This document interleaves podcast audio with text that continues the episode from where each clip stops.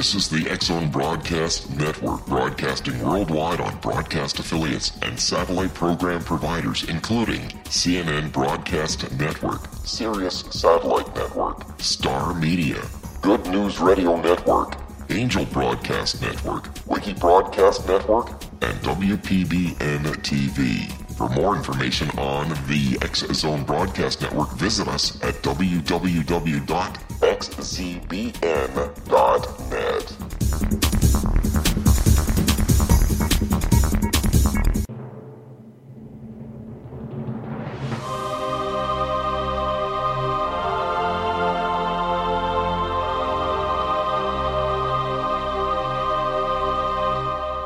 The Science of Magic with Gwilda Wiyaka is largely an opinion talk show. All opinions, comments, or statements of fact expressed by Gwilda Wiyaka's guests are strictly their own and are not to be construed as those of the Science of Magic or endorsed in any manner by Gwilda Wiyaka, Relmar McConnell Media Company, its affiliated networks, stations, or employees.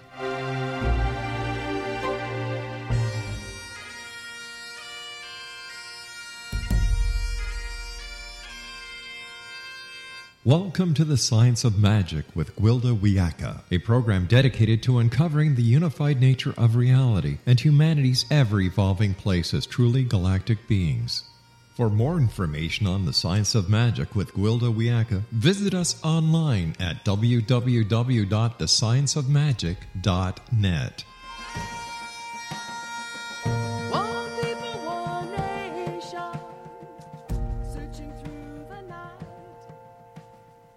Hello, everyone, and welcome to the Science of Magic, a program combining the science and magic of today's leading topics to co create new solutions and support spiritual evolution. I'm Gwilda Wiyaka. Together, we'll be exploring Shame on You. Two evil spirits erode the ability to embrace our gifts and make a profound contribution in the world. Their names, guilt and shame. I often conversed with a woman who had six grown children. As my elder, I respected her greatly. Although we agreed on most things, we had one major area of disagreement. She believed we were inherently bad, and without guilt or shame to control people, they would do bad things. I regarded guilt as the underlying cause of deviant behavior. While extremely gifted and intelligent, all of her children had low self esteem, feeling they never really fulfilled their potential. In her day, many parents took great pride in controlling their children through guilt and shame rather than corporal punishment. Having experienced both as a child, I'd rather take a good old fashioned beating than be made ashamed of the very essence of who and what I am. A person brought up on guilt and shame is controllable. Most people will do almost anything to avoid the pain of being judged against and found wanting. Unfortunately, based upon our upbringing as adults, we tend to be the ones judging ourselves. The systems at large are more than happy to take full advantage of that vulnerability. How do we exercise these demons? How do we embrace our gifts and potential? How do we step beyond the shame that binds us? Our guest this hour may have some valuable guidance in overcoming guilt and shame. With us is Kristy Arbon, the founder and CEO of Heartworks Training, a business that supports people in the practice of mindfulness, self compassion, shame resilience, and tapping into emergent self wisdom. Kristy is a qualified social worker, a certified mindful self compassion teacher, and has completed inter- internal family systems level 1 training. She's passionate about supporting people and taking care of themselves so they can courageously do the important work they're called for. Her website, KristyArbon.com. Kristy, thanks so much for joining us on the Science of Magic. Oh, I'm really happy to be here, Gwilda. You're the founder of Heartworks. What exactly is that? Well, um, Heartworks is is a little business um, that I set up basically t- as a platform for people to find trainings that I do. I offer a lot of in person trainings with people. I offer online trainings as well, as well as uh, mentoring support for people to find their authentic way of uh, practicing mindfulness, self compassion, and a contemplative practice. So it's really a home for the, the offerings that I, I have for, for folks in the community. Okay. What drew you to this work? Really it was uh, my personal journey that drew me to this work. Um, I, my my motto is um, I teach so that I can learn, and I learn so that I can teach. So what I the work that I do with other people is basically it's my own work that I just sort of share uh, with with folks that I work with.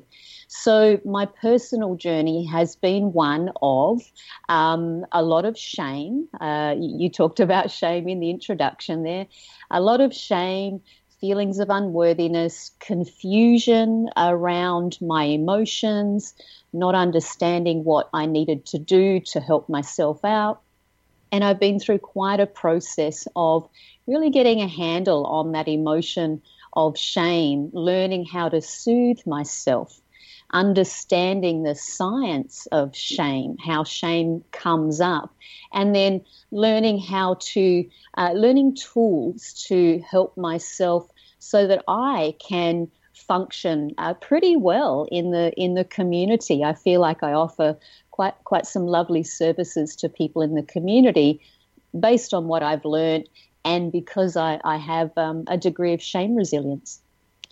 Well, it's time for a commercial break. Kristy and I will return shortly, so don't go away. You're listening to The Science of Magic. Our current episodes are aired daily on the Zone Broadcast Network, xzbn.net. In service to our listeners, prior innovative episodes can always be accessed free of charge on our website, thescienceofmagic.net. The Science of Magic is produced by Relmar McConnell Media Company, Hamilton, Ontario, Canada.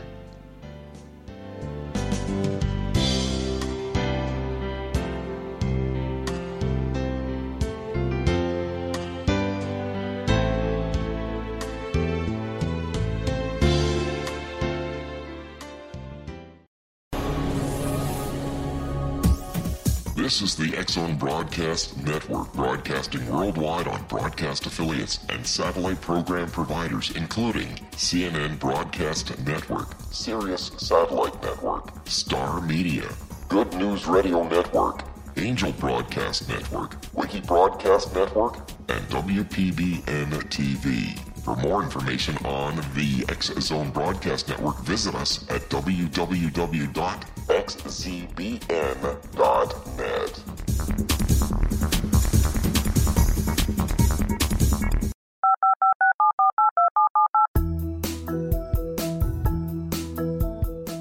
Did you know that when you're on the road with limited data or Wi Fi, you can still listen to the Zone Radio Show with Rob McConnell, The Science of Magic with Gwilda Wiyaka, X 1, Dimension X, Space Patrol, and every minute of the Zone Broadcast Network by calling 213 401 0080, courtesy of Audio Now. No smartphone, app, or internet needed. It saves your data plan and it's free if you have unlimited minutes. Call 213 401 0080 to listen on any phone, anytime, anywhere. Remember 213 401 0080 for the best of the paranormal, parapsychology, and sci fi radio programming anywhere 24 7 365.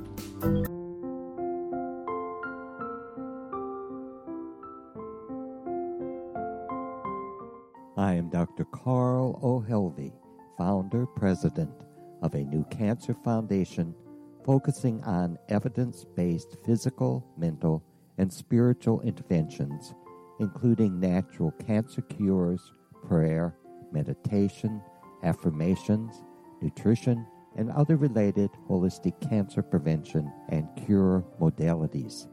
These are used in cancer education, research, and financing care. I ask for your help to continue this important work by donating at www.holisticcancerfoundation.com.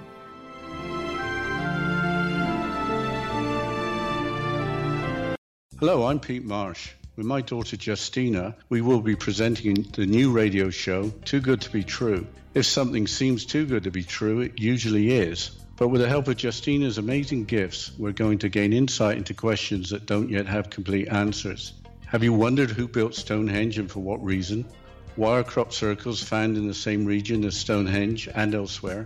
Are crop circles a hoax or are they created with technologies that we have little knowledge of? Who built the pyramids in Egypt and also in other countries? How and why were they built? Was the Titanic switched with the Britannic as part of a gigantic insurance fraud or for more insidious reasons? What caused the Tunguska event when trees were flattened over an 800 square mile area in Siberia? Will the new insights be too good to be true? Well, that will depend on what you are prepared to believe. Please join us as we start on this journey together. For more information on Too Good to Be True, visit www.xzbn.net. Little children aren't the only ones afraid of the dark.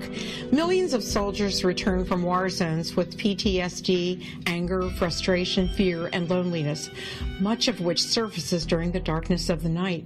You have the chance to change the lives of these American heroes. Songs and Stories for Soldiers.us provides free MP3 players for these men and women. With a list of 3 million songs in 16 different styles, 100,000 audiobooks, and 30,000 old time radio programs, every veteran can find something to soothe and comfort them at no cost. All our players contain an 8 hour audio program designed to help veterans fall asleep. With 1,500 plus vets now participating, it's our goal to deliver 10,000 audio players this year. Go to our website at songsandstoriesforsoldiers.us. Help us help a veteran make it through the night.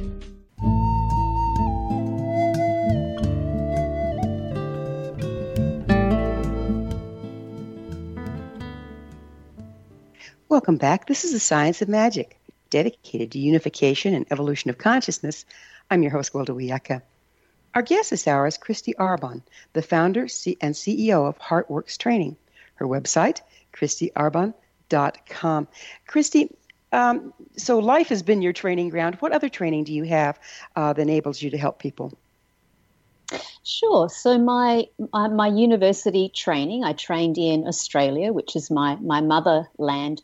I trained in uh, psychology and philosophy, also social work, and um, I did some fitness leadership training as well, which might seem a little bit unusual, but it sort of fits in with my goal to help other people meet their goals. Then, when I came to the States, I also did internal family systems training. Um, I've done quite a lot of mindfulness and meditation training. I'm a certified mindful self compassion teacher through the Center for Mindful Self Compassion. So that's sort of how I augmented the, that basic training I had in Australia. Nice. So, do, um, are you involved in Buddhist philosophy? It sounds like.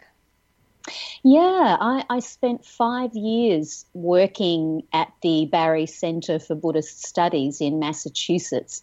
I definitely had an interest in Buddhist philosophy, and I went up there to work. I was the manager there, um, mostly to deepen my practice and to immerse myself in a community that was also interested in Buddhist philosophy. Do you have to be involved in Buddhism to benefit from what you offer? Oh, not at all. No, no. I don't even consider myself a Buddhist. I'm really interested in the philosophy and the psychology and some of the practices. So I incorporate some of the practices that are accessible. Not all Buddhist practices are accessible for, for people. So I incorporate some of them and some of the philosophy into my work. But no, no, no previous uh, experience with Buddhism required. You know, my Tibetan shamanic teacher believed that Tibetan shamanism and Buddhism were interrelated, and he taught the path to spirit was in self knowledge and self acceptance. Would you speak to the relationship with, us, with the authentic self and its importance in spiritual enlightenment? Well, I would say a relationship with the authentic self is the goal of spirit of spirituality. Basically, a definition of spirituality is connection with ourselves and with our external world. So we might call a connection with ourselves uh, tuning into our soul's purpose, and we might call connection with something outside of us as being our, our spirituality, a sense of something higher or bigger than ourselves. So I strongly believe that we need to make that connection. What is my soul's purpose?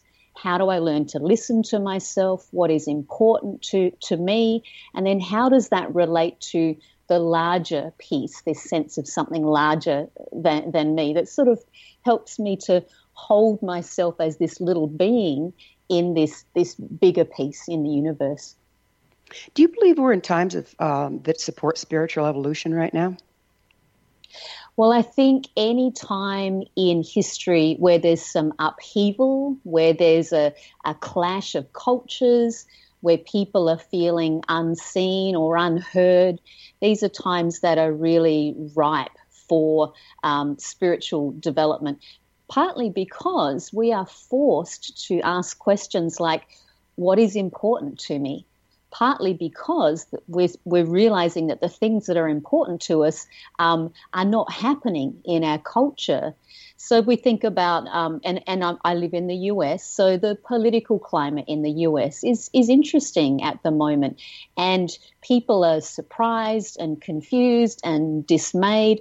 I mean, some people are also very happy about the political situation, but for those people who are surprised and confused and dismayed, this is a real time to consolidate their understanding of basically of their soul's purpose, of their core values, because they're feeling unseen and unheard. So we're in a really good time in history, uh, in the States in particular, and in other countries, to really tune into what's important to us. So, do you feel like the systems are failing us, and that's part of the uh, impetus to move, to change? The system. Which systems are you referring to, Gilda? Um, just the systems at large. You were talking about the political system, and there's the economic system. There's the, you know, the way the countries are organized. The, you know, media. Everything. Everything around us seems to be diametrically opposed to the better um, betterment of the individual. Yeah, uh, well, I guess it depends on your perspective there. Um, if you're, if you're, um, maybe if you're in corporate America, you, you, might see that the current climate is really good for you. If you are uh, someone trying to emigrate to the United States, you might see that this current climate is really unfriendly to you. So it really depends on, on your your perspective. And I'm not sure that there's a clear connection between the political climate or the economic climate and our sense of connection to our soul. Um, as I said, I think when when we're finding ourselves in times of challenge, that's when we really are invited to go inside to um, rely on our internal resources and also to rely on our spiritual resources, our spiritual community, our spiritual friends. So I, I think I think in times of challenge, they actually do encourage us to uh, to develop spiritually. I, I couldn't agree more. What does personal healing have to do with our ability to evolve? Well, once again, I would say personal healing is um, is our ability to evolve. Personal healing is really a journey. It's it's quite a um, a shamanic journey. It's a journey into all of those dark places of ourselves that we don't want to to go to. Um, as they say, the only way uh, uh, out is through. We really have to go. We have to do that dark night of the soul to get get through our, our internal landscape. We all have dark places, valleys in our internal landscape. We need to understand ourselves we need to understand that internal landscape, and that self knowledge is what leads us to a, a, sense of enlightenment. I would see enlightenment partly as being a, a full or a, a more full understanding of our internal landscape. We don't have any surprises, we know what's there, we know what we're working with. Well, what do you see as the greatest obstacle to personal evolution? You know, it's really interesting. Um, I saw a documentary once where this very old, wizened uh, monk in the Christian tradition who was living in a monastery, he was asked the question, What is your greatest obstacle to uh, full realization or enlightenment? And without even thinking, he said, The other monks which I thought was sort of funny. He was talking about it's it's the relationships that really get in the way of him realizing his full potential. And I guess to some degree, I would I would agree with that. If I lived totally alone, then I feel like uh, I would probably really be able to dedicate myself to um, to en- to a, to that goal of enlightenment. It's relationships that can really get in the way, and most of our wounding happens in relationships. So we have to go back to relationships, either with ourselves or with other people, in order to heal those wounds. So I, I would say uh, relationships and those old stories that we play about who did what to us and what they deserve and and how we've been a, a, victim or unfairly treated. I think they are probably one of the biggest obstacles to uh, to realizing enlightenment. So, are you saying that um, either we have to isolate ourselves so we're not being triggered into our damage by re- current relationships, or move through our current damage so we can be in relationships and be re- enlightened at the same time? Well, given that we're such social beings, um, not many of us are inclined for, to, to full isolation. I know some people are. Some people are very happy to be completely isolated, but most for most of us, uh, our best bet is to work on our relationship with our current relationships. So that's with people external to us and our relationship with ourselves. And you mentioned shame earlier on. Shame is one of the largest barriers to fully being in relationship with ourselves and, and with other people. So no, I'm not suggesting we all go and live in the forest and, and eat nuts and berries. I'm saying there's there's some really good work that we can do to stay in connection with the people that we love who support us. What exactly is shame? Where does it come from? Shame is um, it's a very old innocent emotion. It it it often comes from childhood. Certainly we can develop shame as an adult. Shame is that feeling that if people knew a particular thing about me they wouldn't love me basically. So shame is like a secret that we hold a negative core belief that we feel about ourselves. And it's usually something like, I'm unlovable, um, I'm too fat, I'm not pretty enough, I'm not smart enough. Um, it, it's usually something like that that we believe. We are so worried that people are going to find out that we are not lovable or we're too fat or we're not smart enough that we work, our internal system works terribly hard to keep that secret. This is where shame derives its power is through the, the, the secret, the, the silence around this thing. So it develops in childhood. And in childhood, the tools that we have to survive, basically, as a child, are things like our ability to evoke love from the people around us, the adults around us. That, that's really the only tool we have. Babies are so jolly cute, you can't help but want to hold them and cuddle them and love them. And this is part, evolutionarily, this is part of how we survive as a species. We as adults love to nurture a, a baby. So their tool for survival is I'm really cute. Um, as we start to get a little bit older, um, we learn that as long as I am cute or as long as I behave myself or as long as I am smart or creative or athletic or whatever it might be. Um, these are the things that the adults around me will love me for. I'm not what saying all. I'm not saying all of us develop this way, but for some people, we learn that the adults around us will only love us if we have particular attributes that um, that are deemed positive. And so we learn to try and hide any sense that we are not these things. And this is what shame is, is, is trying to, to is putting a lot of emotional energy into hiding hiding the fact that that maybe we're not athletic or we're not smart or whatever it might be. So that's that's sort of shame in a nutshell. it sounds kind of like a total lack of um, of self worth. And where did that go? Aren't we kind of born with that? We have about half a minute left with that question. We can pick it up on the other side. Sure. Well, we are born with self worth, and definitely shame. Shame is a mechanism that says my self worth is contingent. Time for that short pause. We will Sure. pick up with this on the other side. Kristy and I will return to our discussion after this commercial break, so don't go away. We're coming to you through the Zone Broadcast Network. Don't miss the other fine shows and hosts on xzbn.net. You're listening to The Science of Magic, your resource for creative solutions in a changing world. TheScienceOfMagic.net.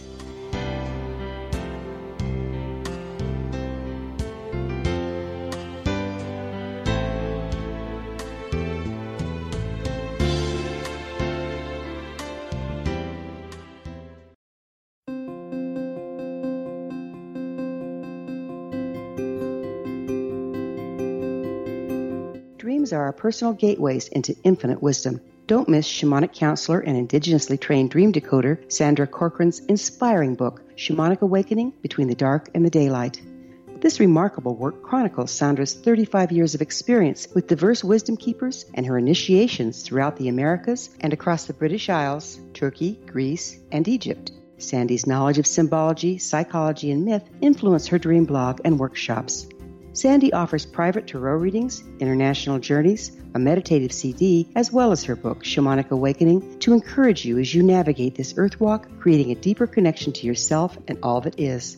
Find this and more at Sandy's website, starwalkervisions.com.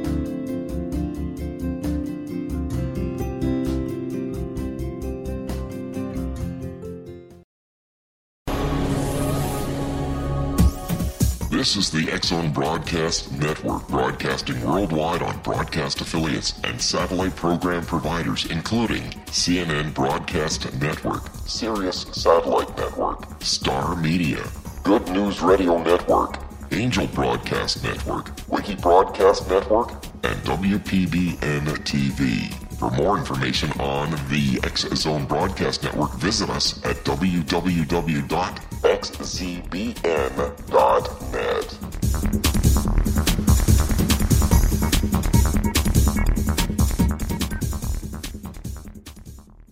How would you like to be able to read other people's minds? Well, the next best thing is here. When you know how to read a person's name, you know how the person thinks, feels, and behaves.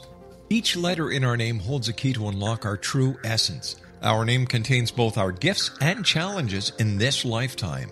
Nemology science discovers personality secrets hidden in the placement of the letters of our names, including the first and last impression people remember about us.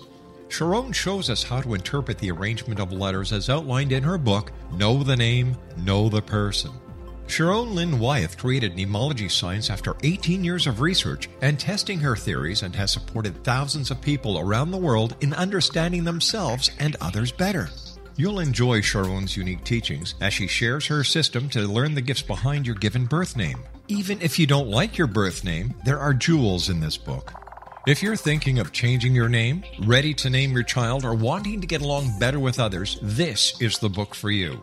If you'd like to improve your relationships and change your life for the better, get the book today, Know the Name, Know the Person, or visit www.knowthename.com. That's www.knowthename.com.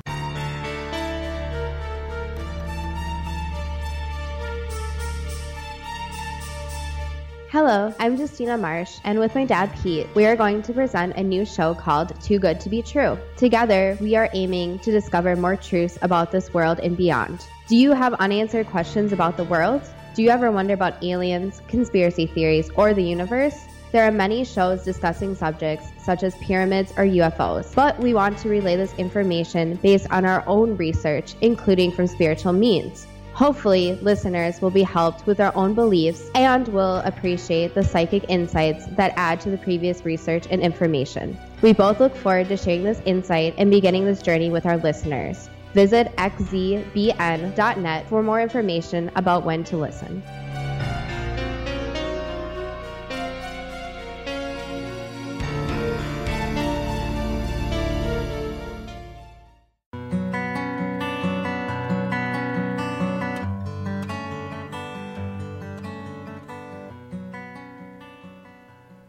Welcome back. This is the Science of Magic, a place where magic and science come together to promote enlightenment. I'm your host, Gwilda Wiyaka. Our guest this hour is Kristy Arbon, the founder and CEO of Heartworks Training. Her website, KristyArbon.com. Kristy, we were talking about where did shame come from? You said that uh, we, we're born, or should be born, with a, a natural self esteem, a natural feeling of worthiness. Where does the wrench get thrown in the works? Yeah, well, the wrench gets thrown in the works when the adults around us, uh, and this is caregivers, teachers, people in our church, in our spiritual community, uh, people in our in our um, class community or our status community, they start to tell us that our self worth is contingent. Now, our self worth should never be contingent. Um, all children in an ideal world should be born understanding that they are put on earth to thrive and that the adults around them um, that's what the adults around them want to do is to nurture them and encourage them to realize their full potential. Unfortunately because of cultural norms because of things like a legacy of uh, how to raise children that you know that was passed down through the generations.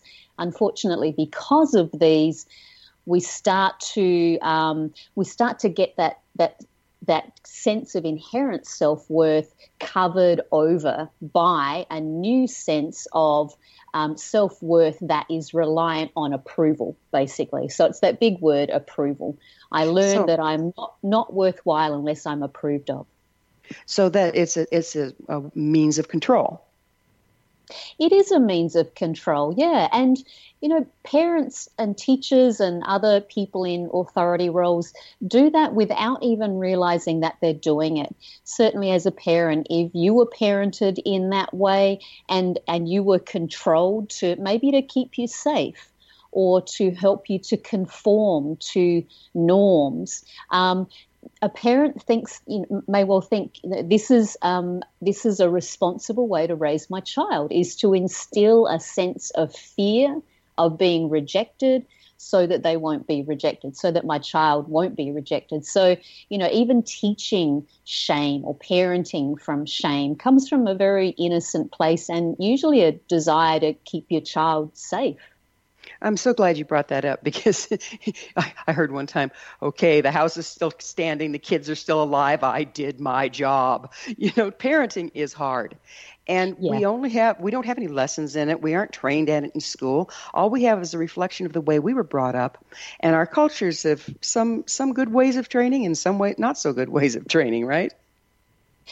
Definitely, yeah, yeah. I, I, I think I really wish that we would teach parenting at school you know, t- teach children what it means to be um, a, a, conscientious, a kind, a compassionate parent. But yeah, as you say, we just don't teach it.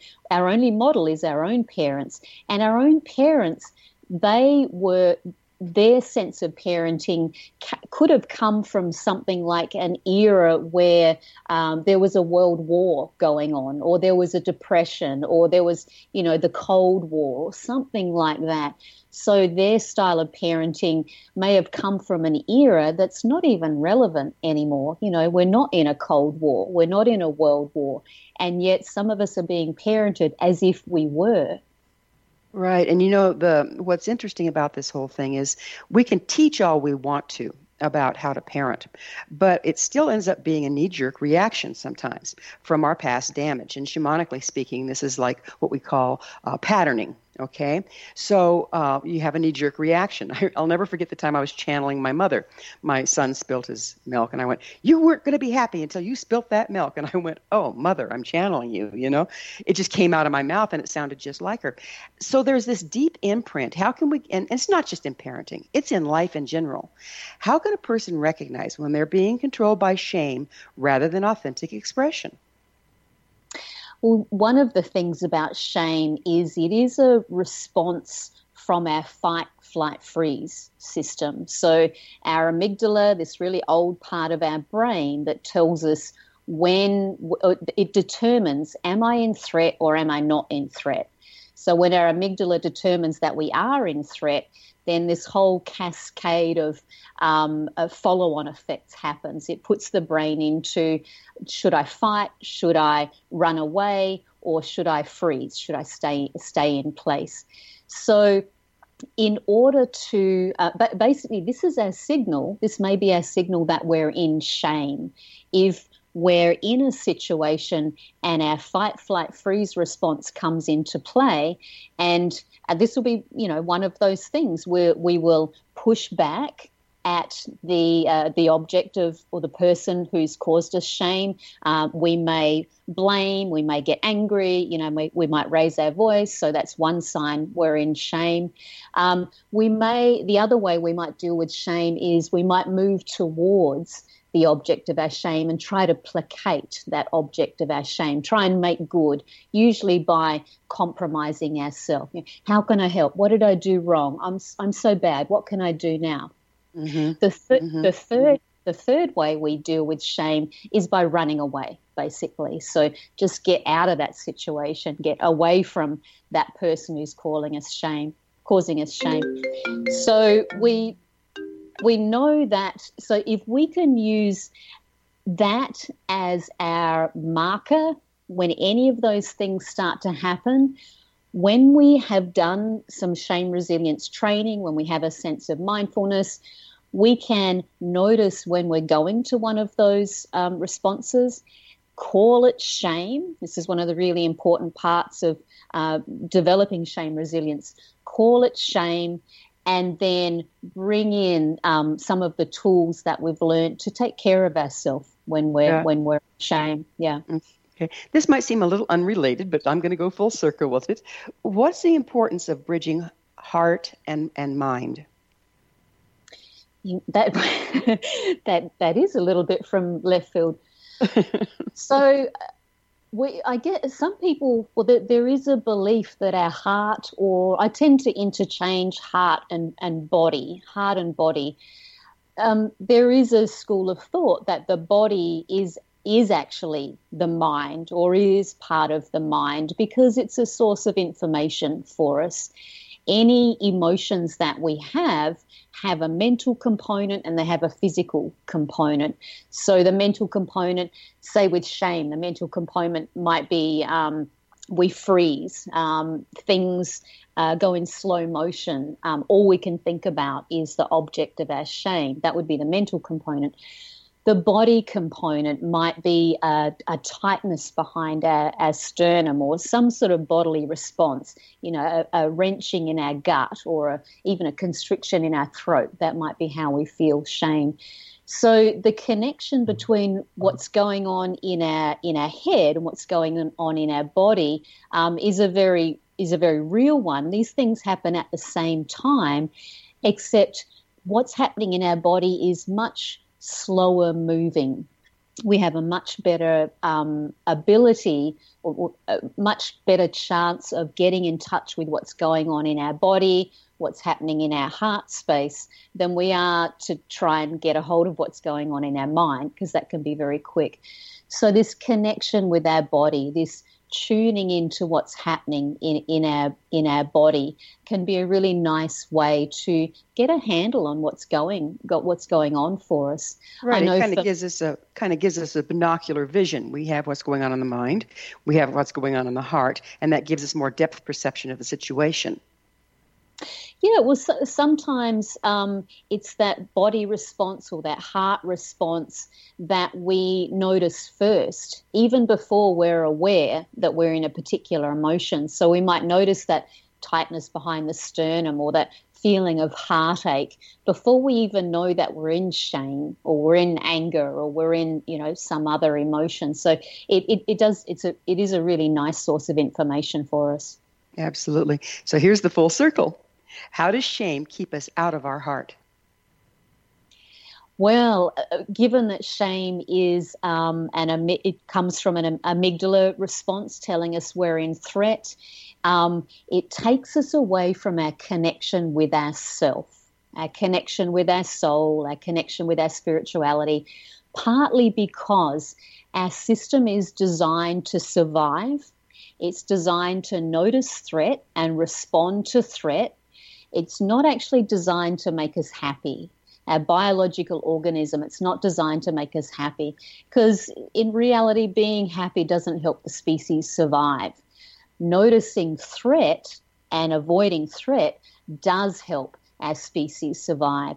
So when we get into that threat mode, that fight, flight, freeze, um, we actually are not able to feel um, all of those what we might call the mammalian caregiving aspects of ourselves, the, the, the tending and befriending, the connection, the warmth, the kindness, the soothing. Um, all of those are shelved so that we can um, we can fully be with this act of surviving. Shame is a survival response. So, all of that nice stuff, that smelling the roses stuff, that connecting with ourself stuff, that, that's, that's put on the back burner while we just tend to surviving. What's interesting, though, that I've noticed the difference, Kristy, between animals that go into fight and flight and people is when a, a deer is disturbed from its grazing, it runs over the next hill, okay, just runs like crazy then it stops, looks around, everything's cool. It'll sit back down to grazing, everything goes back to normal. They don't store the trauma as a rule like humans do. Humans store trauma somehow. And so oftentimes that fight or flight is uh, not necessarily from clear and present danger, but rather from something that triggered an old stored trauma that feels dangerous. Can you speak to that? Yeah, well, the problem is this very this highly evolved brain that we have. It's highly evolved to notice threat, to respond to threat, and then it goes a little bit overboard in things like rumination and anxiety. So while the deer with you know, I mean, we might call it a less highly evolved brain, but I'm pretty sure there are no deer out there suffering from anxiety and depression. Um, so I don't know. I don't know how highly evolved we are, but um, with our brain, um, that um, having a sense of ourself in this timeline of the past and the future. The past being places where we experience things like being chased or being threatened the future being a place where we might potentially be chased or be threatened. Um, some people uh, say that the seat of the self is in the middle of those two, our past and our, our future. Our, our um, uh, it, it's it's actually called the default mode network in, in the brain. Um, when when we're resting, our brain will go to um, having a look at what happened in the past, thinking about the future, and what our evolved brain has done, it's gone, it's gone overboard in rumination and, and worry about the future. And obviously, these can extend to things like depression, anxiety, panic attack, these sort of things. These are the the over um, overperforming functions we, of our brain, reviewing going, the past and future. We're going we're going to need to take another break. Kristy and I will be back shortly, so don't leave us now. This is the Science of Magic, your resource to altruistic professionals of science and the esoteric working to create common ground for the betterment of our world. TheScienceOfMagic.net.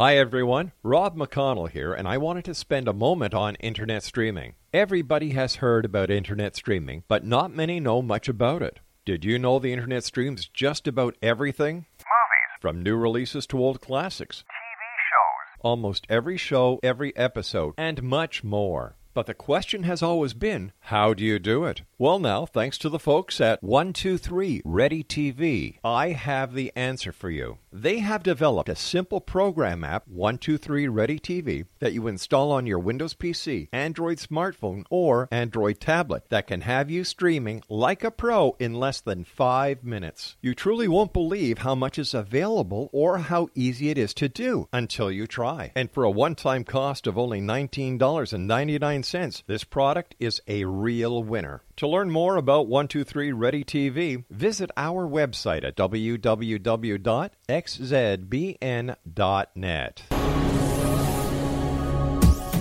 This is the X Zone Broadcast Network, broadcasting worldwide on broadcast affiliates and satellite program providers, including CNN Broadcast Network, Sirius Satellite Network, Star Media, Good News Radio Network, Angel Broadcast Network, Wiki Broadcast Network, and WPBN TV. For more information on the X Zone Broadcast Network, visit us at www.xzbn.net.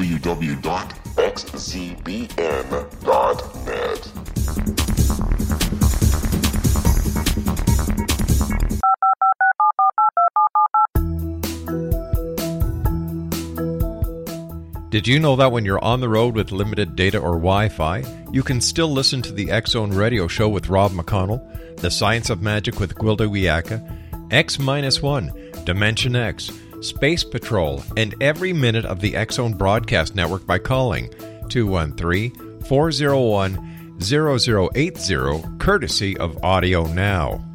No smartphone, app, or internet needed.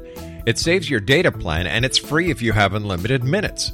Call 213 401 0080 to listen on any phone, anytime, anywhere. Remember 213 401 0080 for the best of the paranormal, parapsychology, and sci fi radio programming anywhere 24 7 365.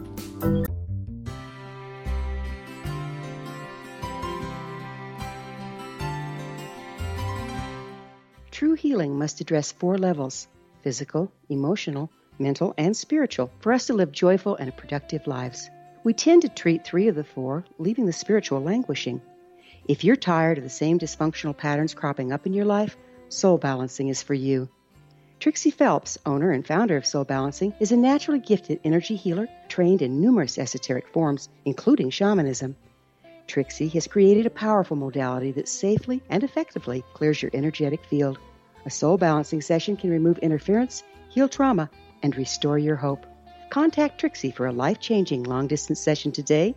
www.soulbalancing.world.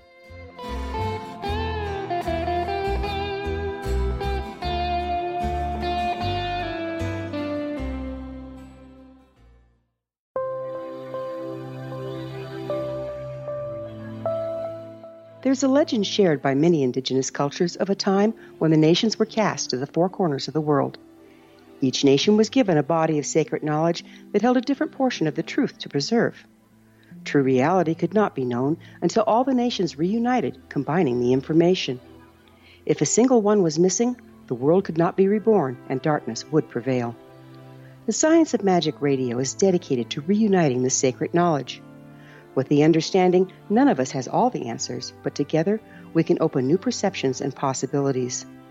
Through our combined vision, the world can be reborn into a place where darkness no longer prevails. Join me, Gwilda Wiyaka, and the Science of Magic daily on the X Zone Broadcast Network, xzbn.net, or visit us at thescienceofmagic.net.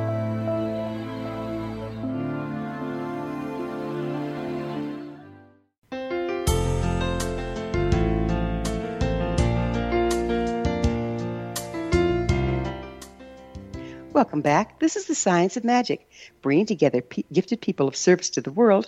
I'm your host, Gwilda Wiyaka. What's up in your world? Email me at info at thescienceofmagic.net net and suggest a topic that's on your mind. You're probably not the only one interested. Our guest this hour is Kristy Arbon, the founder and CEO of HeartWorks Training. Her website, kristyarbon.com. Kristy, who does ultimately, who does guilt and shame serve? I don't think shame serves anybody, um, other than maybe those people who are acting to shame us. They might feel they've they have some sense of control over a situation, or they've done something skillful. But ultimately, shame is never a skillful response. Partly because shame erodes our, our belief in ourself as a valuable human being. And that can never be a useful place for us to come from. Um, if we believe that we are inherently bad or we're continually worried that other people are going to discover that we're inherently bad, we're always coming from a place of fear. We can never come from a place of authenticity. A child cannot thrive if they're if they're constantly in a sense of shame, um, worried about their survival. Basically, that's never a good place to be. So, I don't see any place where shame is a good idea. I know some people have a belief that shame is useful. What I would say is that guilt is useful the difference between guilt and shame is shame says, I am a bad person.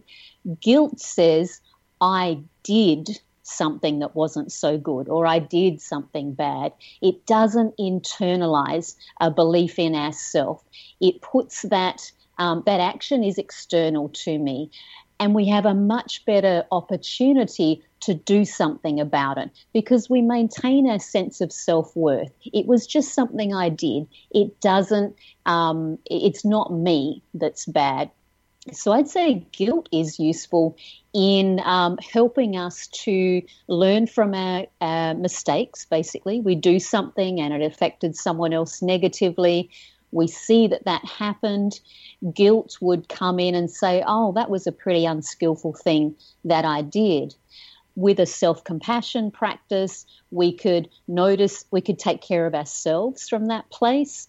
Oh, you know, I did, I did something that wasn't really so good. I feel bad about it. I'm going to soothe myself and take care of myself. And then from that place, I can move to making amends once yeah, I've you taken give, you're back in power. It's it's not something that's inherently wrong with you. It's something that you did that you can correct. Yeah, so I can yeah. go and, and apologize to that person. I can do something to to mitigate the circumstances that, that, that I created by doing that unskillful thing. So guilt is really quite useful. Shame, I'm really unlikely to apologize in, in shame um, unless it's to try and get out of shame. It's not yeah. a true apology when it comes from shame. So exactly. we always want to come from guilt. I think guilt is really useful. So, how do we exercise this shame demon? What is shame resilience?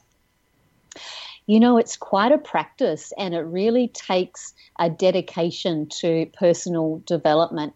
I would say one of the first things to do around learning shame resilience is to read, read about shame resilience.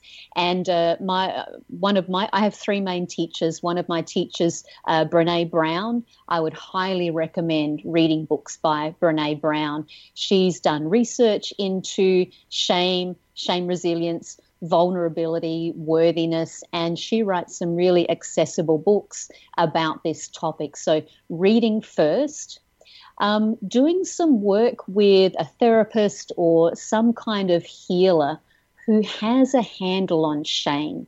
And often that means they have a handle on their own shame first. Not all therapists, not all healers understand shame. So seeking out someone who, who can really help you through that process of understanding your own shame better. Mm, and then mm-hmm. there, there, are, there are a bunch of practices that you can do to help yourself work with shame. And some of the really basic practices we can do are things like, which I've already mentioned, um, noticing feelings in our body. How does shame show up in our body? Labeling an emotion as shame. So these are mindfulness techniques that we use, noticing in our body, labeling as shame, giving ourselves what we need in that moment. So when you're in the grip of shame, what what do you need? For many people, they need to give themselves a space away from that situation where they can basically go away and lick their wounds. If we were to talk about, you know, how animals respond to being hurt, shame is a wounding. We've been wounded. So going away and uh, making ourselves warm, um, staying in touch with our body as much as we can, maybe getting a warm cup of tea, maybe going for a walk, whatever it is that nurtures us, that soothes mm. us, and we just know- writing shame out, basically. Often Yeah. we just need to stay with ourselves as we write it out. So you you speak. uh, This is a little change in subject, but I want to touch onto it before we're out of time. You speak of turning to your unique soul purpose. Would you please explain what you mean by that? So, we all have a soul purpose. We all have um, core values, basically. We don't create these core values or this soul purpose. We can learn, we can uncover what our soul purpose is.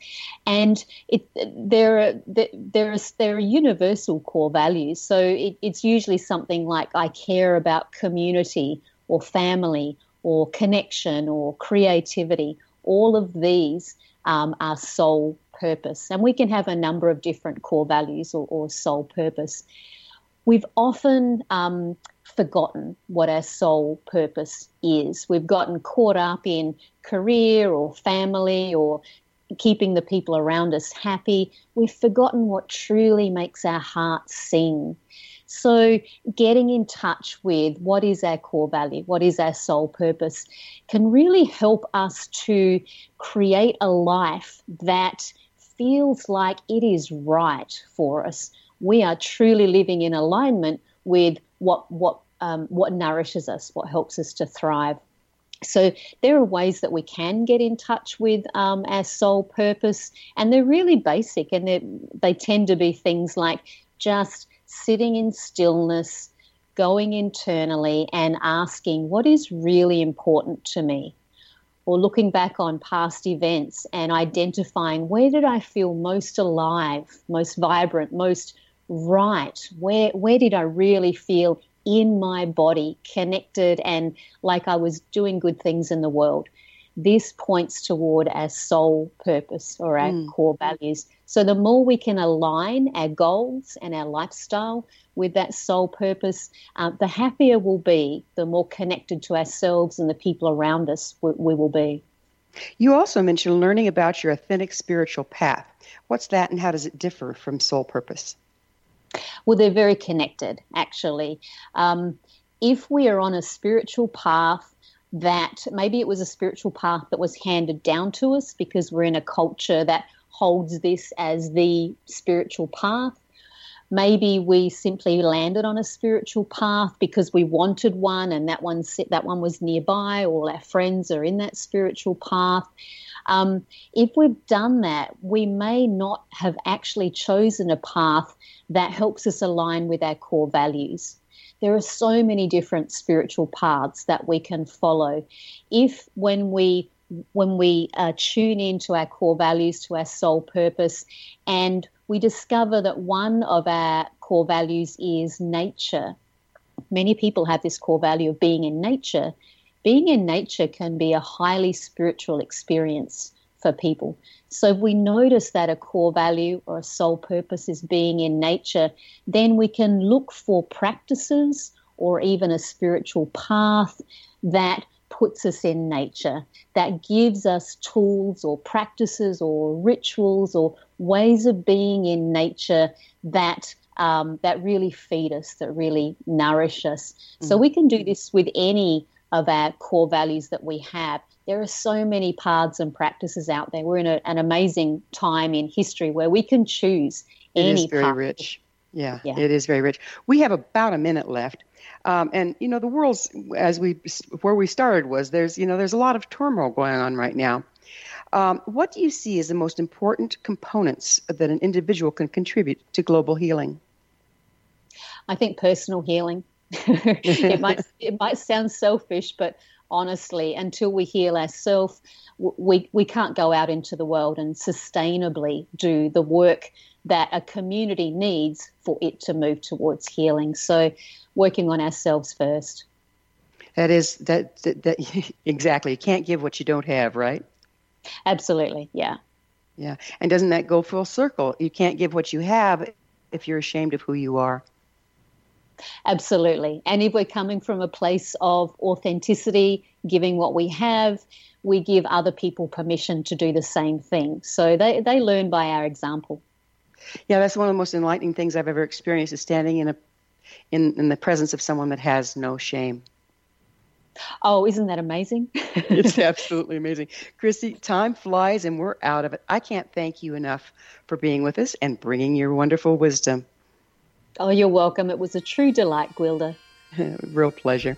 Our guest this hour has been Kristy Arbon, the founder and CEO of HeartWorks Training, qualified social worker, and certified mindful self compassion teacher. Her website, KristyArbon.com. This has been The Science of Magic. Join our email family to be the first to receive our thought provoking, topic driven episodes collections at thescienceofmagic.net. Until next time, dear ones, May you be blessed with knowledge and comforted with love as you break the shackles of shame.